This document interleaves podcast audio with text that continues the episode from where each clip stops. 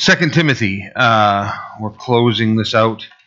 Uh, I'm not promising that. I'm saying we're we're nearing the end. You know, this is in my typical fashion. We could take uh, three weeks in this last chapter, uh, but um, we're we're nearing the end of this letter uh, to Paul, and uh, it is of huge gravity um, as far as Paul is concerned, because this is his uh, letter to uh, his student, his son in the faith, and Paul knows uh, he is about to be uh, put to death.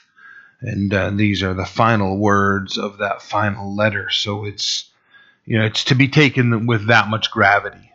You know you could you could lightly read you know such a thing in verse one where he says, "I charge you, therefore." You could you know just look at that like a, you know a biblical exhortation, but really it's like a spiritual father saying to a spiritual son with the most urgency possible. So it's it's an intense closure to a life, a ministry, and a letter. So let's pray, and then we'll uh, dig into this.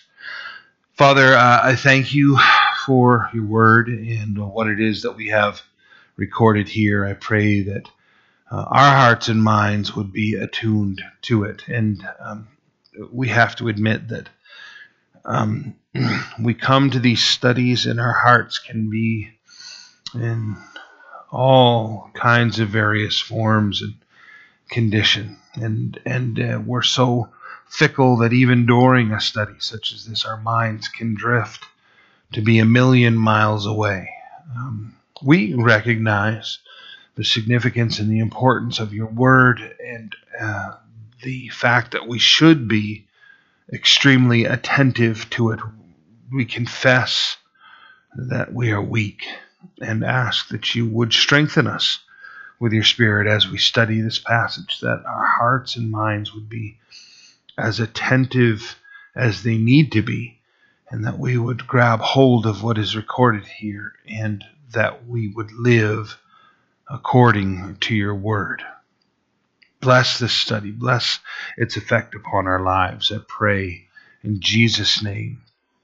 Amen. Amen. Uh, 2 Timothy chapter 4, verse 1. Uh, I charge you, therefore, before God and the Lord Jesus Christ, who will judge the living and the dead at his appearing and his kingdom. Preach the word. Be ready in season and out of season. Convince, rebuke, exhort with all long suffering and teaching. For the time will come when they will not endure sound doctrine, but according to their own desires, because they have itching ears, they will heap up for themselves teachers and they will turn their ears away from the truth and be turned aside to fables.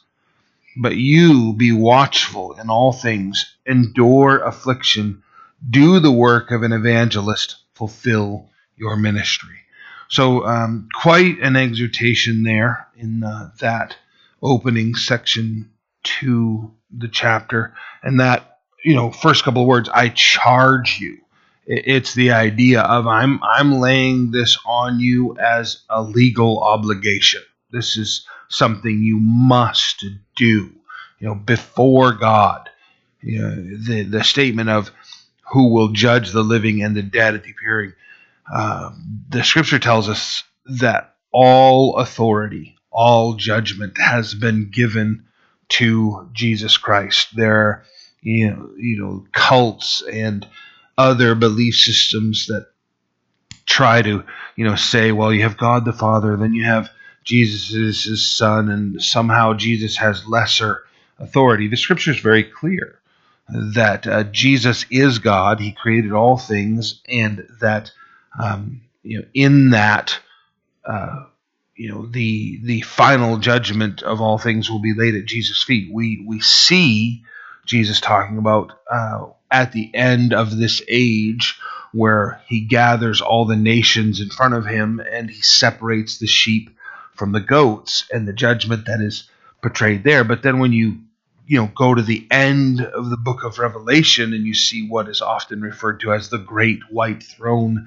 Judgment or the Bema seat, uh, that is at the end of the millennial reign, the 1,000 years before we crest over into what we might describe as eternity, and all that have ever lived uh, are presented before him, and he judges all of the living and everyone who has died uh, throughout all of history and uh, either sends them to their eternal punishment or rewards them, which is really what I want to get to, is the idea of what is our judgment. Eh, it's uh, often presented in such a way that it's a fearful thing. Um, there's there's obviously the fear of God that's necessary in every one of our lives, but if you've accepted Christ, if, if you've prayed that prayer, made the confession that you're a sinner, understand that He took your punishment in your place, and, and He is your Lord and your King, then, then you are His child. He's given you His Spirit. And the judgment that we will experience is different than the judgment of the unbelievers. Um, if well, why don't we turn? Uh, maybe you want to put your bookmark there in uh, Second Timothy and go to the book of Revelation all the way uh, to the end, where we see uh, here in uh, chapter 22. Uh, it actually, um, if we if we go, um, let's see, where do I want to begin with this? Um, uh, let's see. Is it?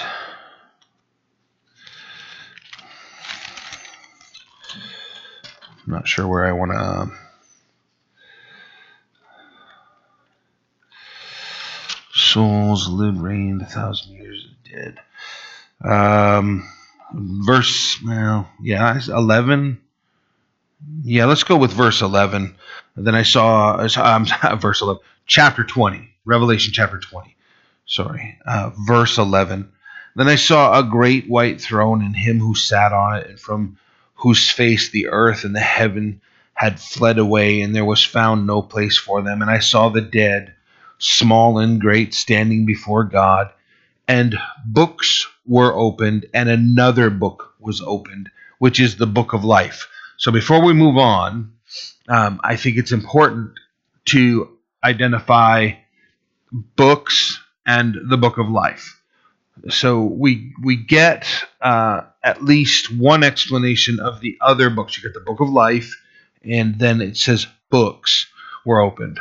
Uh, how many is that? Well, two at least, right? Because it's plural. Could be many, many books uh, that uh, apparently have things recorded in them. It's the Book of Life. Uh, we, we've talked about it a little. Uh, I'm not entirely settled on how uh, that book of life works. Um, the general concept, the, there are two general concepts. One is that um, when uh, you receive Christ, uh, your name is written in the book of life, which um, presents some difficulties because even in the book of Revelation, it talks about how your name can be blotted out of the book of life.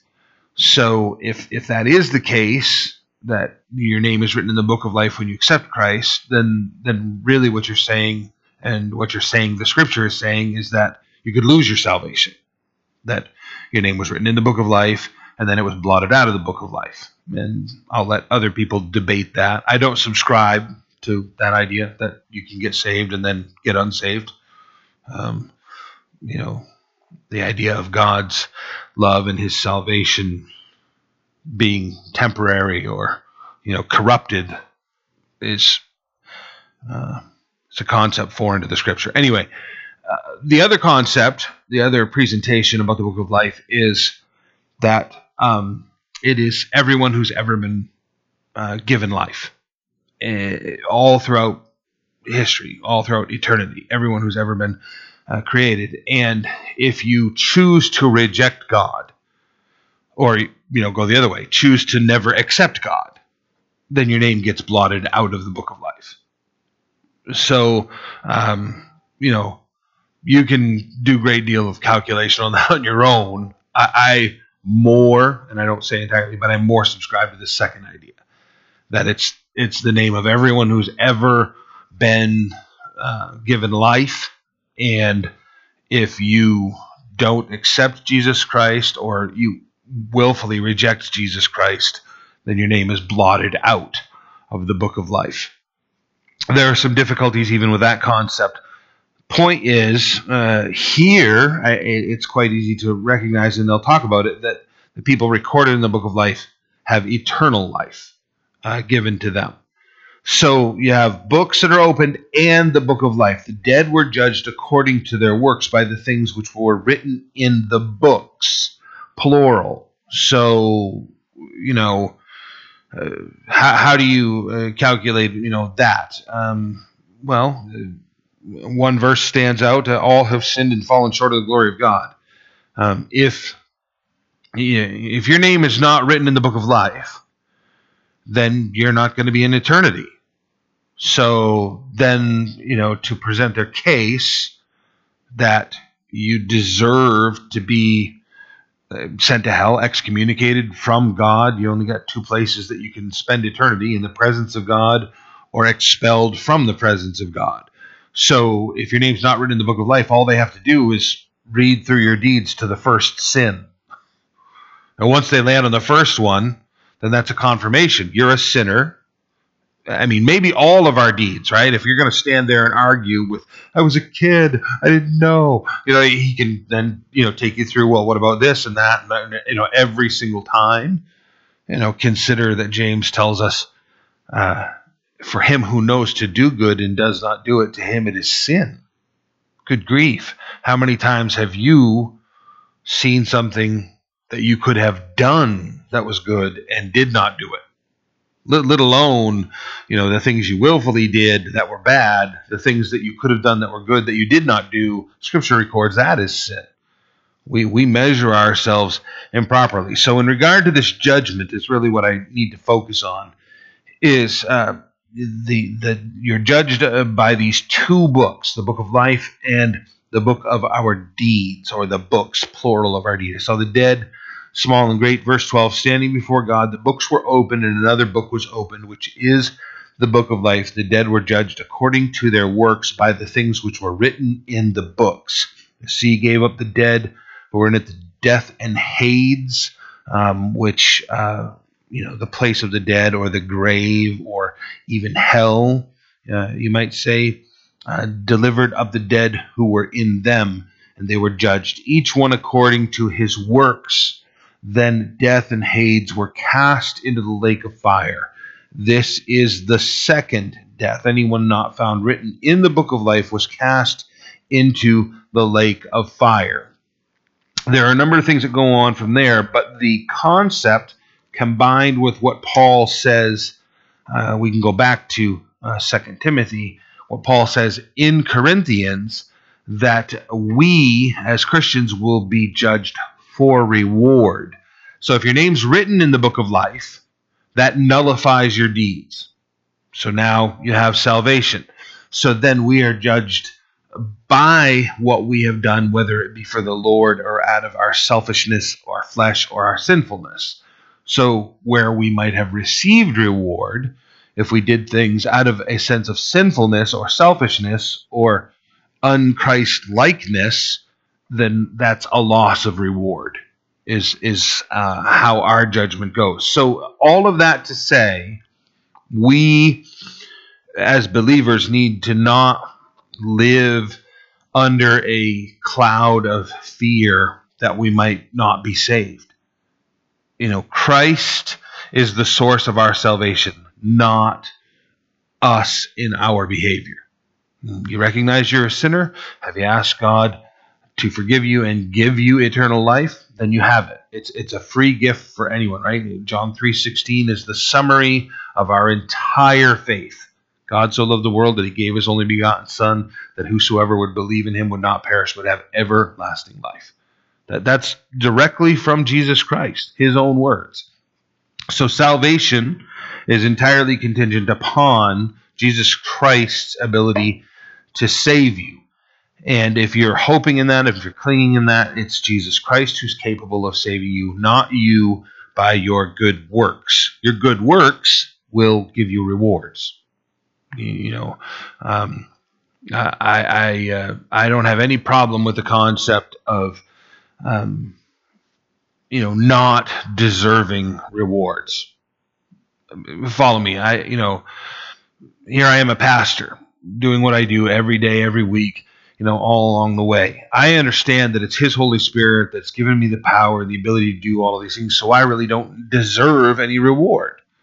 You know, this is this is you know, much like we see the 24 elders before the throne in the book of Revelation, that uh, when the worship begins, they throw down their crown before Him. And, you know, the idea is they're not worthy of it.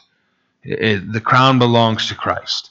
So, um, you know, what we do as believers should be under that concept that Christ has given us salvation. He deserves everything that we do. Uh, we're not doing these things with the thought process of, you know, what am I going to get out of this deal?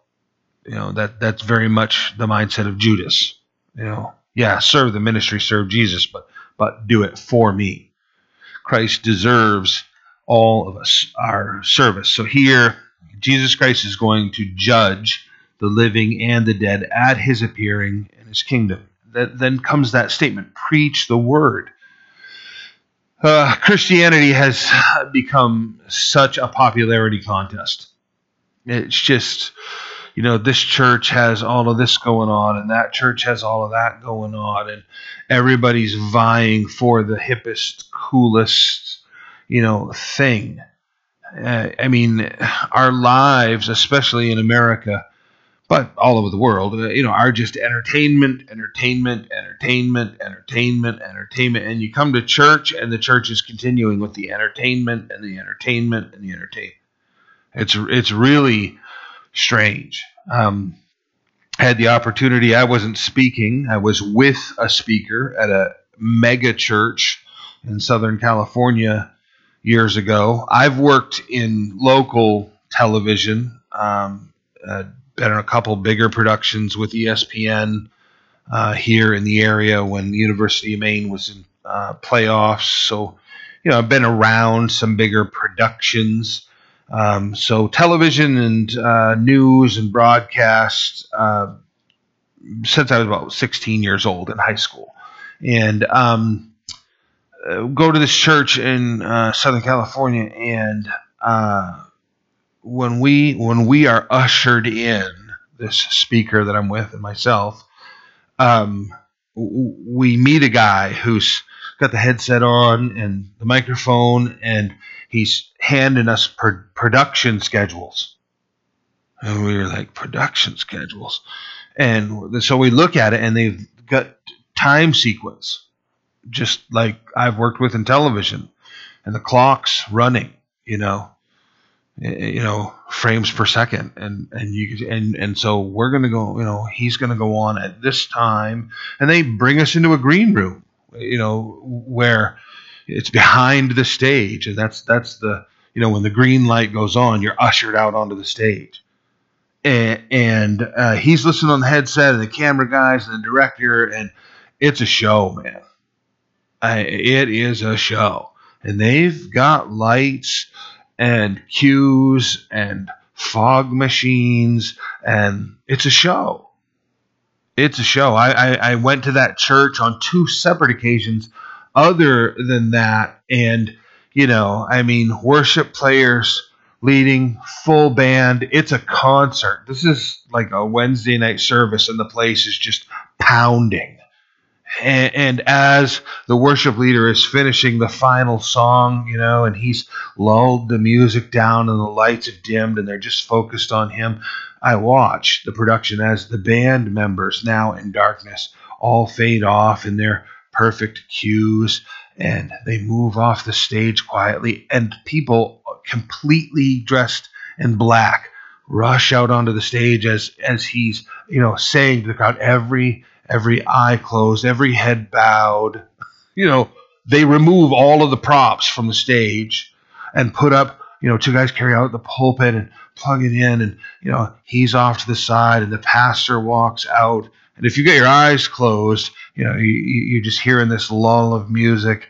And then as he finishes the prayer, and it's it's weird because I, you know, a rebel as I am, I'm watching this. I don't have every head bowed and every eye closed. I'm watching the production, you know, and I finish. And, and, and, if you've shut your eyes, the music lulls down. And like magic, if you open your eyes, the stage is clear, and now the pastor's there, you know, with just the spotlight on him. He says, okay, now let's turn to, and it takes you right into it's like the smooth transition thing, rehearsed entertainment, you know, and here we are like you know step ladders still in the back of the room and you know we're clunking our way through as you know abigail's getting a, a, phone call minutes before we start and rushing over here because john's mother you know needs this is our life.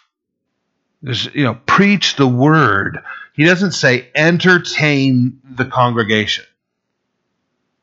And, and here's the thing. Here's the problem you guys. Uh, you know i'm not just like harping on this to go this route like like I couldn't figure out how to make this whole thing run smoothly so we've just kind of thrown in the towel and we do things in a clunky way. That's not where we're at. The, the point is that I could polish this thing until we're all very entertained until everything is just running as smooth as I could possibly make it run smooth. And you could be lulled right into thinking you're in great shape with the Lord. It needs to be raw. The Word of God needs to come right off these pages, and sometimes it needs to punch us right in the mouth, doesn't it? We, we show up here and we're in the wrong place, man, emotionally and spiritually, and and the Lord has to cuff us and get our attention. You know, what, what does he say here, right? He goes right from preach the word, be ready in season and out of season, meaning you need to have this mentality all the time of preaching the word. And then he gives us what that should look like convince. What, is it, what does that say to you about the word of God convincing? Have you ever had to convince someone of something? You know, like here's a truth, and they're not subscribed to it. Yeah, and I'm I'm not talking about you know uh, like some unnecessary thing. You know, have you ever had to convince a kid that he needs to take his medicine? You know what I'm saying? Sometimes there's a, you know a headlock involved in that where you know you get the medicine into the child. I mean, literally, I've I've held kids down with the syringe, right? They've got to take this antibiotic, or they're gonna, or even the pain reliever.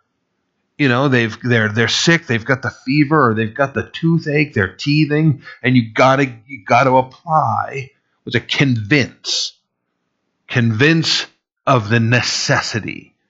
So preach the word that you would convince, rebuke. Listen, that doesn't come with soft approach. You, you, understand? I mean, we we live in an environment of political correctness and a cancel culture that no one can ruffle anybody's feathers. Everything on the planet can now be insultive. You, you, you, you can't, you got to walk around on eggshells everywhere in life. What? Because you, you might, you know, set somebody off. There's you know there's a, a world of social justice warriors around us who you know are such snowflakes that the easiest little thing would just wreck their day, and so they're you know sure to tell you uh, to back off and let them live their life. You know, rebuke is the exact opposite. That's got some volume to it. You know that the words snap off at the end of everything that's said when you're rebuking somebody. Uh, I, I, I, I grew up under my grandfather, right? You know, uh, lived through World War II. Uh, he was an aircraft spotter. Uh, you know, you think in Maine, that's why would they? Well, Loring Air Force Base was right here. He could identify all the aircraft that were engaged in World War II, so that he could report those if necessary. You know, they they lived under threat of bombings. You know, they had to go through blackout practices. You know, that was a serious time in this world. You know, my father passed away, and I'll never forget. You know, I, I got to adolescence, 11, 12 years old, something like that. And I was in his house and I was in a bad mood. Don't remember anything about what had set the whole thing off, but I'm mouthing off to my mother, his daughter. There's no father in my life, and I've got it in my head that I'm going to run the show. And I'm standing in the middle of Ralph Bolster's living room telling my mother off, and I suddenly have the most horrifying electric pain in my rear end. Just like rocket right up off the floor and spin around. And uh, this guy's got a hardwood yardstick that standing next to his armchair. And without a word to anybody, he had just reached over and smack laid that right across my rear end. And like I said, I came up off the ground, spun around to you know, confront whatever had just attacked me.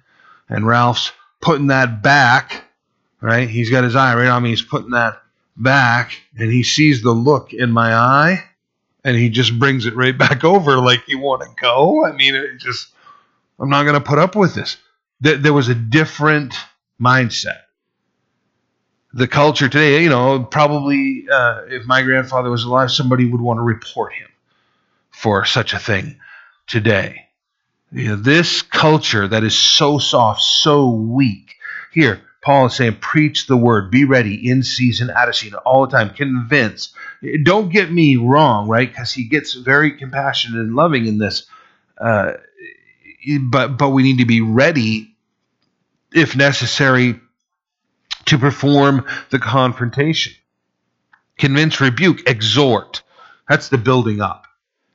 That's. You've got a little bit of it. You're grabbing a hold of the faith. You're grabbing the concept. You're clinging. Okay, now let me get right behind that and just pile everything into it that I can to strengthen your understanding, to build your. You got questions. You got. You want more information. You need to you know, let me assemble to what you already understand more.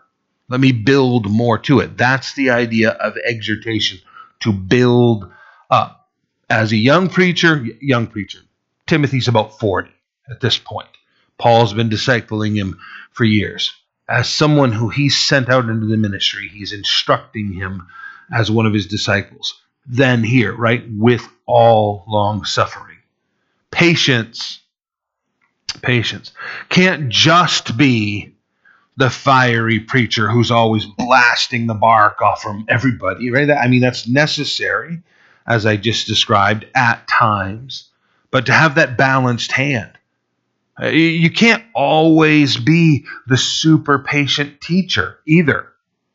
Uh, you know, that's an imbalanced approach. There needs to be aggression. There needs to be an approach to this of discipline, right? That's the root word of the term disciple, discipline. Jesus commands his followers, Go ye therefore into all the world and make disciples of all men. He didn't say, you know, make, uh, what did they used to say years ago, limp wristed, you know, soft, pansy like followers of Jesus. They're going to have to pay for this belief system with their lives. You, you, you can't go at this in a, in a soft way. You know, there's some thought in this process that Timothy actually made it to Rome. Uh, we don't we can't confirm this and was actually imprisoned with Paul for a short period of time. You, you can't you can't take a light approach to this. This is as serious a circumstance as can be generated. But you know you do have to have that long suffering, the patience and teaching. Then that statement of how bad things are going to get. People aren't going to endure sound doctrine. Oh, the, the world we live in today, in the way people can't stand sound doctrine. You know, you know they'll ask you, you know, is homosexuality a sin? And and when you answer as the scripture does and say, yes, it is, they'd roll their eyes, you know, like like oh, you poor, ill-educated, uninformed, backward thinking, you know, their their their thought is you're stupid. When in fact, when we say such a thing, it's the most loving thing you could possibly say. I mean, to that, you know, you need to attach all the understanding of our faith. You know, take for instance uh, the man who's just, you know, we would say red blooded uh, heterosexual sinner. Well, as much as that urge is in his or her life to live, you know, what we would call normal sexual sin, if they can recognize, oh, this is wrong, I can't do this, as much as the urge is there and they resist, God honors that. He's very respectful of the fact that someone says, look, I know this, you know, this is an urge I have, but the Lord says no, so therefore I won't do it. Uh, he, God respects the person who has urges towards same sex. And and they they recognize oh the scripture says that's a sin. I will not participate in it. God respects that. And and someone with even those urges can be a child of god when when they are submitted to the lord in the process. You know the homosexual is no worse than the heterosexual in their sexual sin. There's, god finds no difference in these things. Uh, so so you know answering forthright you know there's this mindset of they won't endorse sound doctrine on any level. You know they reject the deity of jesus christ. They reject the existence of hell they reject the moral mandates of the word of god and, and they throw all of these things off as though they're the author of the scripture you know, they, they rewrite the Bible in the process. And why? Now, this statement about having itching ears, right? They, they, they throw off the sound doctrine and they get teachers uh, that they that they like. They'll heap up for themselves teachers, as it says, having itching ears. Uh, this is again a, a long illustration, but uh, your ear is right here. You know, the opening on the side of your head, and follow me in this. If you were a dog or a cat, um, you you would have that apparatus on the outside, that flesh structure which stands up to scoop the noise. The ear is still inside the animal's head. Okay, well because it's filled with fur, it catches all of that oil and it catches all of that dust and it gets and you'll see them right scratching and shaking their head. You've had the dog walk up to you and you start to scratch and they just lean in like oh man and they get all on the why that's because their ear needs to be cleaned. And that's what paul is saying here. They have itching ears like an animal that has something wrong that's leaning right in and just sort of you know shaking its leg as you scratch its ear like oh that's perfect what really needs to happen is you know that needs to be maintained properly and cleaned, which they're not capable of doing entirely themselves. You know, we're not animals, is really the back statement of what Paul is saying. But we we behave like animals when we find somebody that appeals to our flesh and we say, yeah, scratch there. Oh, it's there's no hell. I've always thought, I've always hoped that oh, my sexual sin, uh, you know, you're redefining it and saying it's not sin, it's just choice. I've always wanted it to be that way, leaning hard into that which we desire. The Word of God comes and confronts, right? And convinces and convicts and rebukes us. Preach the Word, he's saying to this young man. Turn their ears away from the truth turned aside to fables, right?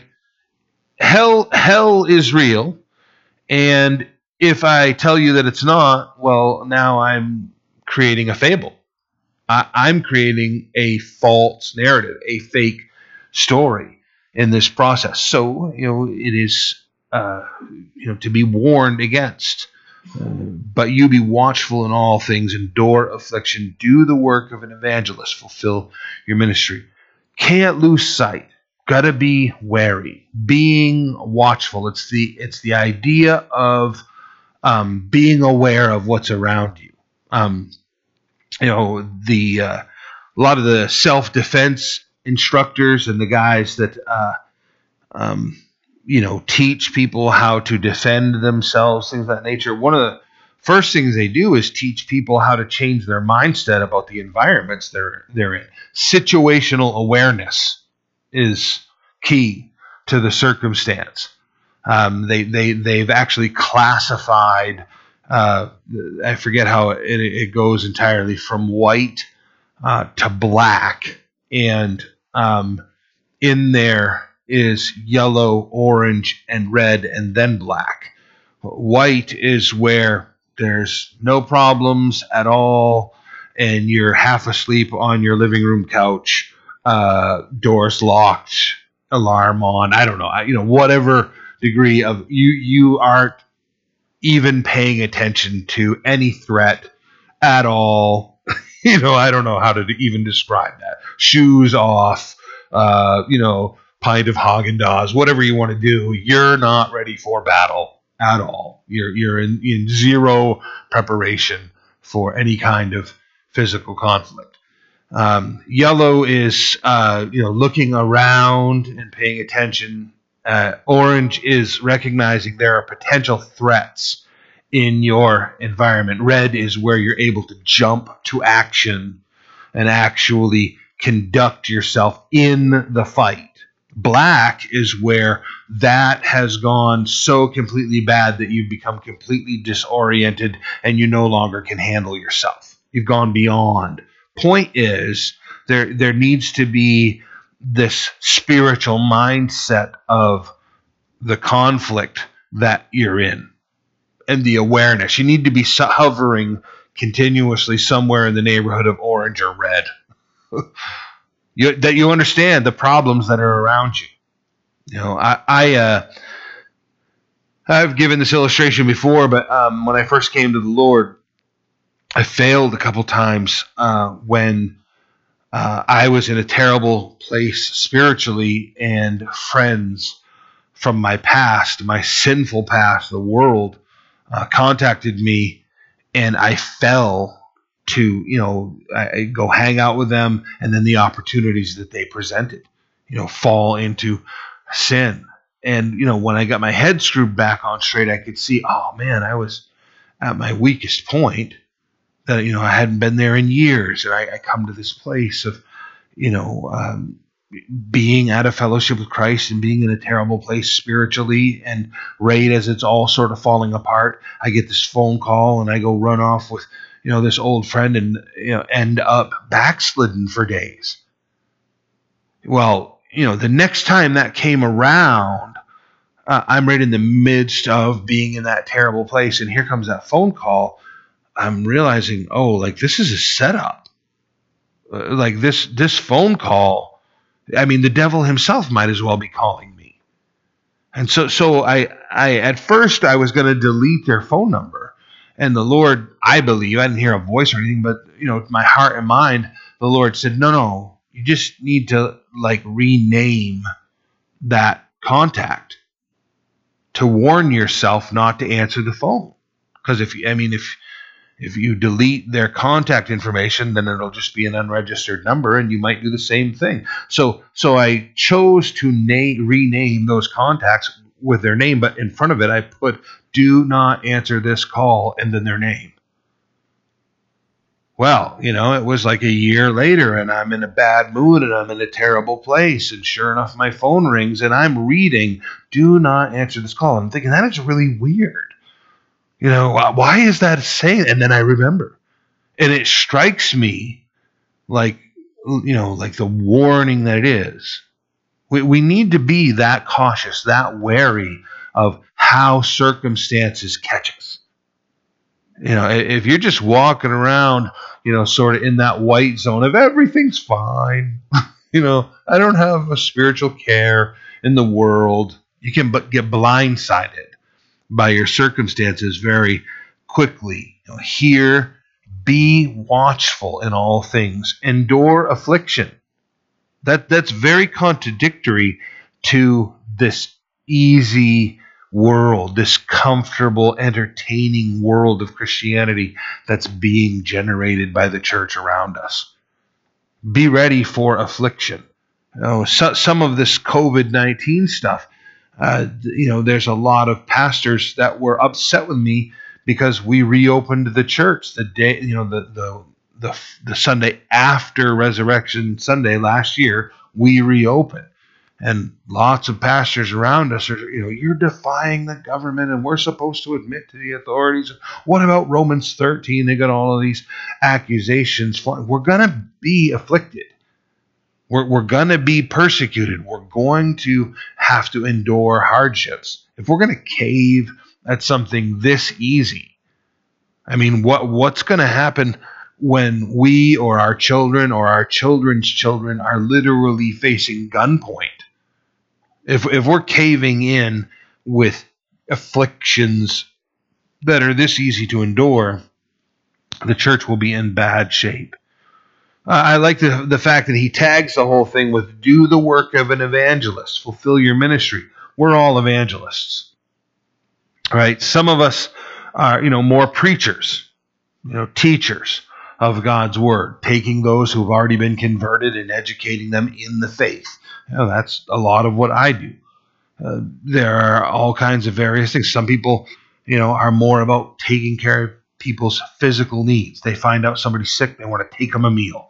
They want to go over and attend. You know, can't. You know, they're they're sick and they can't cut their grass anymore. They can't shovel their walkway. I want to go over there and do that for them. Some people have that mindset, but we all need to share the word of God.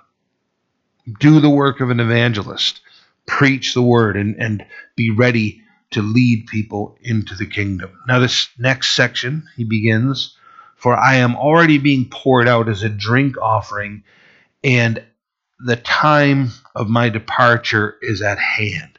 Uh, he knows he's going to die.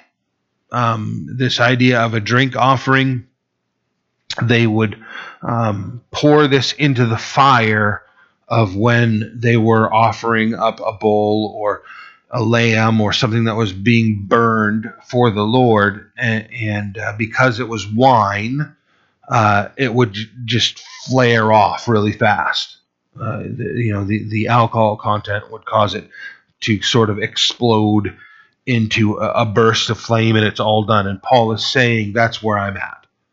For, you know, the lamp and the slow burning, you know, light of my life that has continued on through my ministry. He's saying, I'm coming down to that final moment where there's that flash.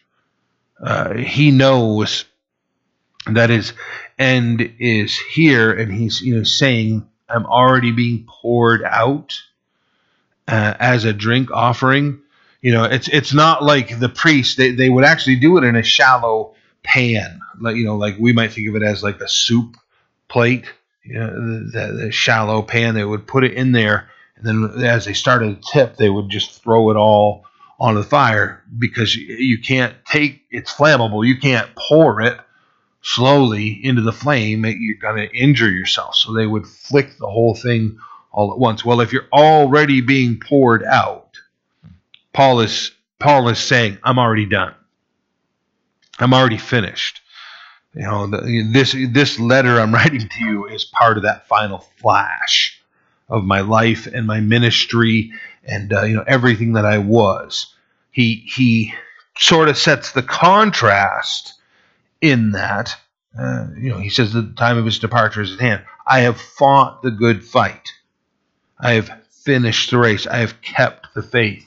You know paul uh, saul of tarsus a Roman citizen, he talks about the Roman games and the different elements of competition several times. You, you have to believe, based upon the things that he's written, that he, he was a fan of uh, you know watching the games, experiencing the games. um, within that, he understands, uh, you know, the the the endurance it takes to get into the, you know, today it would be the boxing ring, you know, two minute rounds or you know uh, whatever amount of time those men would fight and then take a break and fight. You gotta have ready for the endurance, the race that's going to be run. I've fought the fight. I, have I've finished the race. You know, I've crossed the line. Yeah, I've finished well. That's something that uh, in Calvary Chapel, Chuck Smith years ago began really pressing upon us because we had watched minister after minister after minister fail and fall and sin. And Chuck just really began to impress upon us guys, you know, how you start and and you know the glory of the peak of whatever you're doing really doesn't count at all. It's how you finish. You know, it, everybody would be more enthralled with the entirety of your ministry if you started out small and you sort of stayed small and you sort of finished small. You know, if you started out with a flash and you got absolutely giant, uh, giant, and then you crashed and burned, you know, nobody's really, you know, they summarize your whole ministry by how you ended. He's saying the endurance to the completion. You know, you notice uh, Paul doesn't say, I won every battle. You know, I fought the good fight. I, I, I completed the thing. I wasn't disqualified. I, I wasn't kicked out. I wasn't knocked out. I, I went through the whole process.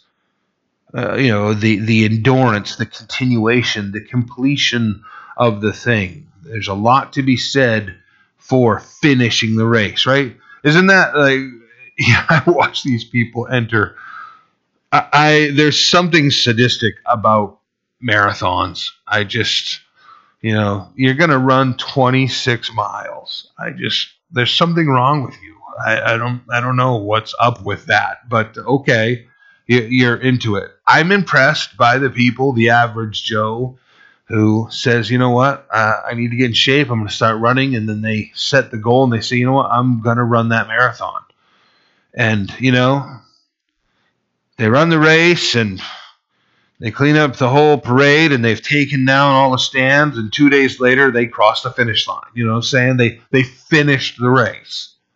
Uh, I'm exaggerating, but you know, you read these guys two hours and 15 minutes. You know, and then you see somebody else that was like 19 hours and they ran, they finished. They finished the race. That there's something actually really commendable to that you know, they're in continuing that long, they're saying they weren't fit for it, but they stuck with it. You have to admire that level of endurance, the determination. You know, how many times during that process did they want to give up? You know, maybe even people suggested it to them. You know, you realize everybody else has been done for six hours you know, are you really going to continue? You haven't even reached the halfway mark. I mean, you know, and they continued on. I, I like what Paul is implying here, uh, you know, enduring affliction, he says in verse 5, and then, you know, applying that to the idea of finishing the race. I've kept the faith. You know, if nothing else, I didn't wave the white flag.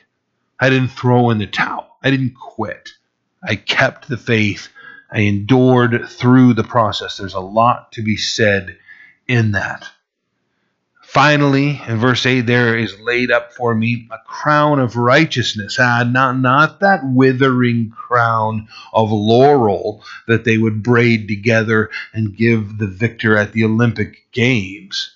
You know, that, that thing all parched and dry and fragile, sitting on a shelf somewhere years later. Oh, you competed in the Olympics. Yeah, don't touch that. You know, it's you know it's it's already basically ash just sitting there on the shelf. This idea is in contrast to that you know vegetation that would be put on the head, something that would wither and die and and be uh, destroyed. You know, there's a crown of righteousness which the Lord, the righteous judge, will give to me on that day, and not to me only, but also to all who have loved his appearing.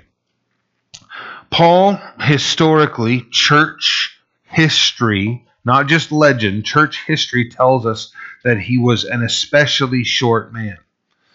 Well, Jewish men, especially of the day, were not very tall. So he was short amongst those who weren't especially tall. You know, maybe, uh, according to some uh, historians, as uh, short as five foot two. You know, may, maybe shorter than that. Uh, brutally scarred by his ministry, beaten and scourged and stoned. Uh, church history tells us. Uh, very spindly legs and knobbed knees. this is history, okay, recorded for us. And he spoke with a high pitched, squeaky voice, right? Real pleasant to you know listen to. People actually he he uh, records when he writes to Corinth how they mocked him. That uh, you know he writes great letters, but when you see him in person, completely unimpressive is what he was saying. You know, he, this this man right here receiving this reward, this is a giant. His reward is massive. How about this? We're here tonight, thousands of years later, gathered around his letter, receiving instruction for our lives. You know, poor eyesight you know, holding his sermons very close to his face as he read them to the congregations that he delivered to, speaking in a high pitched, squeaky voice. Not impressive from a worldly sense in any way. Endured things beyond anyone else's imagination, including the fact that where he's writing to Timothy right now, everyone else has left him. He's all alone. Christianity, Christianity has kicked Paul to the curb wholesale. They're done with the guy. And and yet, uh, without his letters, where would we be? Without his instruction, without his insights, there would be a tremendous amount more struggle for every one of us. Fought the good fight, kept the race, kept the faith, you know, looking for that crown of righteousness which the Lord, the righteous judge, will give me on that day, and not to me only, but also to all who have loved his appearing. Listen, are you one of the rejects? You know? Have, have you been in the in crowd all your life where people accepted you and loved you and you just, you know, I don't know how you want to describe that, but, you know, the popular crowd, you know, were you part of that? Few of us were very few of us, most of us within Christianity were the rejects of life. We had all along the way hoped we'd somehow be acceptable to that in crowd. they found our flaws and picked us apart like they do everybody else. You're in good company. Paul was one of those. Jesus was one of those who was rejected, abused, chastised by the people of the world. Here, we're being shown by Paul that that's all he had strived for. And we should be fixed on the same thing. Be diligent to come to me quickly. Now he's going to get specific. For Demas has forsaken me, having loved this present world, and has departed for Thessalonica. It was interesting, right? Demas is listed. There's some other smaller references, but uh, he's listed uh, two other occasions. The first time uh, he is referenced just like Timothy and Titus as being a son in the faith. And the second time he writes to Luke and simply says, And Demas is with me. And now we hear of Demas again. And the third time it's Demas is gone. He's left. And the idea is he's forsaken the faith. How about that, you guys? Someone who was recorded as being equal to, or at least near equal to, Timothy and Luke and Titus has now abandoned Paul. Completely walked away, having loved this world, loved this present world. And it's the idea of the sinful world. You know, uh, was it a matter of um, Paul recognizing sin in his life and having to get more and more confrontational until eventually Demas you know, made up some excuse and left. however it played out, Paul is able to summarize for us. Demas left, and the reason he left is because he loves the sinfulness of this present world. That's heartbreaking.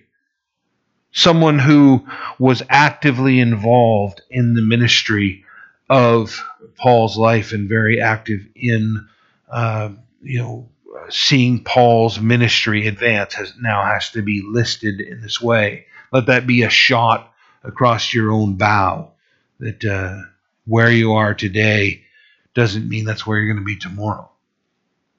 You, you need to endure and continue in the faith.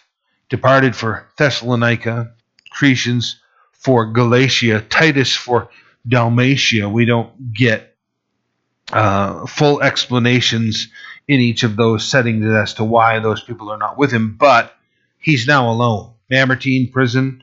Uh, he he doesn't have all of these support people around him that he used to have. Eleven is reassuring. Only Luke is with me. Get Mark and bring him with you, for he is useful to me for ministry. So interesting and so gracious of Paul and the Holy Spirit to record this because the last time that we read about Mark, otherwise known as John Mark, nephew to Barnabas, there was a massive conflict between Paul and Barnabas over Mark. Mark had gone with Paul and Barnabas on their missionary journeys, and in the midst of their missionary journey, suddenly this young disciple homesick and doesn't want to be with them anymore. And they've got to go through all this great effort to make arrangements to get him back home.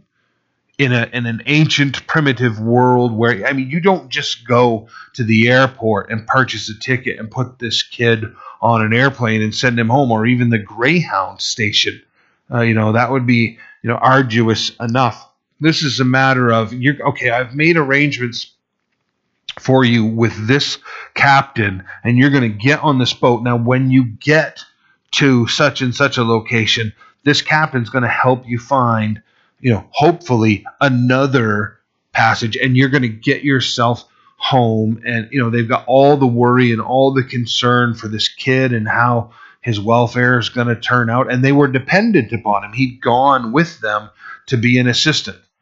So while they're out doing evangelism and things are he can and as, as painful as it might be to describe, he can, you know, prepare meals and help them so that when they get back from preaching the gospel, they've got someone there who's helping them with the practical needs and suddenly this kid's like, "Nah, I'm I'm leaving. I can't take this." So now they're about to go out on another missionary journey and Barnabas is like, "Hey, Mark wants to go again." Paul says, "No way." We're not taking this kid with us who threw in the towel previously and abandoned us and left us in such a lurch. You know, we'd have been better off to make our arrangements planning on just the two of us caring for one another's needs, let alone that we got to care for his, and now suddenly we got to make arrangements to get him back home. It near it nearly derailed what they were doing personally. Are, are they going to have to, you know, walk him all the way back through the process of getting there? They're thousands of miles away in the ancient world, and you got to get a kid home. So that conflict separated Paul and Barnabas to where Barnabas took Mark and Paul went his way. Now, at the end of Paul's life, Paul says, Bring Mark with you. That, that guy is really good for me. That guy is good for my ministry. Their relationship is repaired. They, they've come to the place of understanding. Probably Mark has grown up. He's grown up enough that the book of Mark was written by him with Peter. Peter and John Mark wrote the Gospel of Mark together. He's grown up enough to accomplish that. Paul has softened enough, perhaps, to accept his apology and restore a relationship. You know, it isn't a matter of you know, John Mark came and said, you know, now that the years have passed, I realize what a lurch I left you in. You know, I, I, was an immature young man, didn't recognize what I was doing to you, to the work of the Lord, to your ministry. Could you ever forgive me? And Paul, Paul hasn't said, yeah, I'll forgive you, but don't ever come around. You know, yeah, I'll forgive you, right? What do we say? I'll forgive, but I won't forget. Right? Paul Paul says here in this moment, you know, bring him with you. Uh, he's he's important to me. He's useful to me for ministry.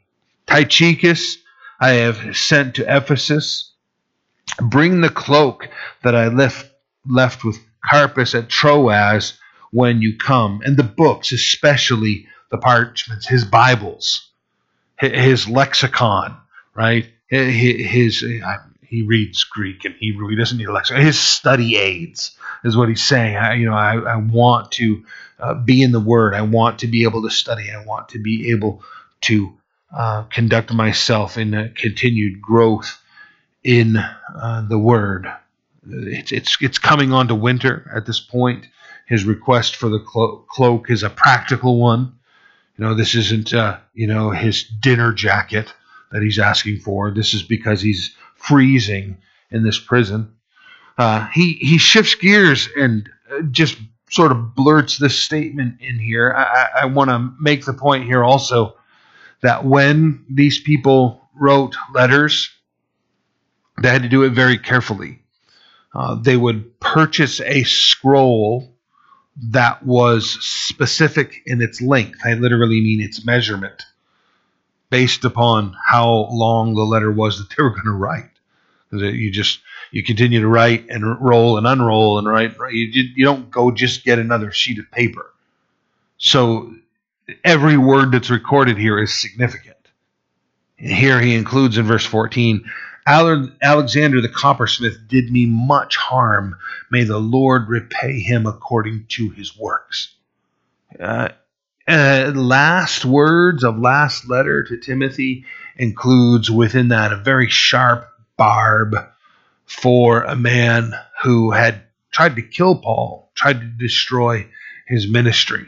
He he, he was uh, an idol maker, and Paul was preaching the gospel and people were being converted to Christianity and giving up their worship of idols. And Alexander was watching his wallet, his bank account being affected, and he raised a riot and tried to have Paul killed in the process. And here he's remembering, uh, you know, that man did me much harm. May the Lord repay him according to his works. So I have forgiven Mark and want him to come and minister. But Alexander is still accountable to God for the things he did against the Lord when he did things against me. You also must beware of him, for he has greatly resisted our words. So as you continue in the ministry, Timothy, be wary of this one particular individual. At my first defense, no one stood with me, for all forsook me. May it not be charged against them he was arrested uh, there in, in Acts as he had gone into the temple and tried uh, to just go through a cleansing process. Really, he ends up trying to preach to the Jews. They freak out and attack him. And then, of course, the Romans uh, come and take Paul into custody. And the Jews plan on killing Paul while he's in custody. So the Romans have to transport him in the middle of the night, sort of to protective custody, and then the court cases begin. And he's saying, you know, in that occasion, everyone forsook me. May it not be charged against them. And he means that sincerely, that the Lord would not punish people for abandoning him in that, that time of need. But the Lord stood with me and strengthened me so that the message might be preached fully through me, and that all the Gentiles may hear. Also, I delivered out of the mouth. I was delivered out of the mouth of the lion. They didn't take me into just um, throw me in with the lions and have the lions kill me. Historic point uh, in regard to how the Romans uh, did that. Lions, uh, even in uh, the the setting of the games, are wary of human beings. And uh, if you put them in a coliseum with thousands of human beings around chanting and cheering and screaming, and then there are human beings on the ground in front of them, uh, they they're frightened and will not attack. So uh, when we hear that they fed the Christians to the lions, um, because we referred to ourselves as sheep, um, they the practice was they would starve the lions until they were insane with hunger, and then they would uh, tie the bloodied skins of uh, usually sheep upon the Christians and chained them to the ground so they were on all fours, bearing the appearance of a sheep or a lamb, and then release these stars. So it wasn't. I, mean, it, the, the cruelty is like you know several layers thick there as to how the Romans conducted themselves in these uh, settings. And Paul is saying, you know, uh, I was delivered out of the mouth of the lion. The Lord will deliver me from every evil work and preserve me for his heavenly kingdom. To him be glory forever and ever. Remember, right, uh, because that does come true as he loses his head. Um, Shadrach, Meshach, and Abednego are uh, about to be thrown into the fiery furnace by Nebuchadnezzar. And as they heat that furnace to seven times its normal temperature, I mean, it, it ends up killing the men who throw Shadrach, Meshach, and Abednego into the fire. Uh, those three young Jewish boys say to Nebuchadnezzar, Either way, we're going to be delivered from you. It's either going to be through the fire or by the fire. So kill us if you want to, we're not going to have to put up with you anymore. So Paul making this statement isn't a matter of defeat. You know, I, I, the Lord will deliver me from every evil work and preserve me for His heavenly kingdom. Even Paul knows he's, you know, verse six being poured out. His life is at an end. He understands where he's headed. Uh, verse 19 Greet Priscilla and Aquila and the household of Onesiphorus uh, great pillars in the, the, Christian community at that time. Um, some of the division that occurred at the Church of Corinth uh, was that partisanship of some people saying that uh, they were followers of Peter, other people saying, I'm a follower of Paul, other people saying, you know, uh, I only listen to the teachings of Apollos, who was a, a great teacher within Christianity at that time. Uh, uh, Prisca and uh, Aquila, they uh, were great teachers and helped instruct um, Apollos, who uh, was simply uh, uh, uh, baptizing in John's baptism, the baptism of repentance, and they, they gave him instructions. So, you know, these people of, of renowned to the church of the time. Erastus stayed in Corinth uh, uh, but Trophimus I have left in Miletus sick. Uh, do your utmost to come to me before winter. Uh, again, re- the reference to the need of the cloak and the cold that's coming on. Uh, Eubulus greets you as well as Pudens, uh, Linus, Claudia, and all the brethren. great historical names, each of them, in the history of the church that endured tremendous hardship and um, you know, furthered the gospel with Paul. 22, the Lord Jesus Christ be with your spirit, grace be with you. Amen. Um, you know, I, I hope and pray that with every passing day and every passing year, our names uh, are recorded like these names.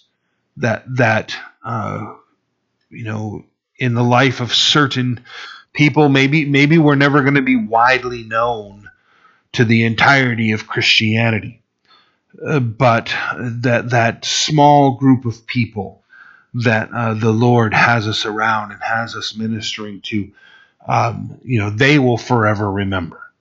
Uh, the, the the work and the, the teaching and the sharing and the faith that we demonstrated that they would be able to look back and, and mention our names with such reverence that that we had continued in the faith.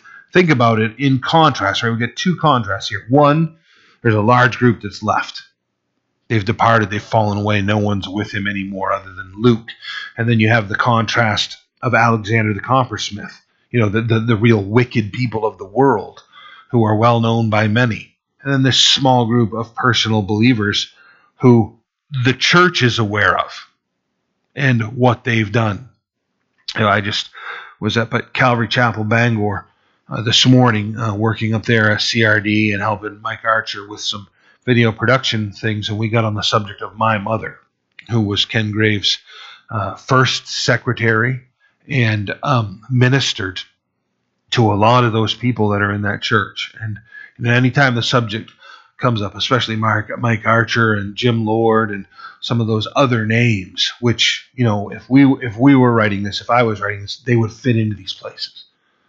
You know, people who ministered to me. You know, just uh, a couple weeks ago, um, uh, Kathy Sobel uh, showed up here to meet with your son, Oliver, and uh, I, I, had the same reaction. Uh, you know, Kathy and Steve Sobel, Steve's pastoring over in uh, Franklin, uh, Franklin Baptist. And um, when I was first come to the Lord, uh, I was in their home uh, a lot, and then there was even a short period of time where I was in their home every day, and and they just they were just living out their faith and being a family. And at times it was Bible study, and but it was meals and sharing and encouragement and direction and insight and correction and correction and you know correction uh, you know in my young Christian life. So, you know, these names, uh, they're not without meaning, they're not without depth. And, uh, you know, I pray to God that every one of our names is recorded in someone else's life in this way. That uh, even if it's just one person, that, that we are there faithful, demonstrating uh, what the Lord is doing in our life uh, to do what we can to minister to them. So that closure fits with us, right? The Lord Jesus Christ be with your spirit my spirit. Uh, grace be with you. Amen. So we'll uh, we'll start Titus next week. But, uh, that's our study in Second Timothy for now. So let's pray, and uh, then we'll spend some time in fellowship.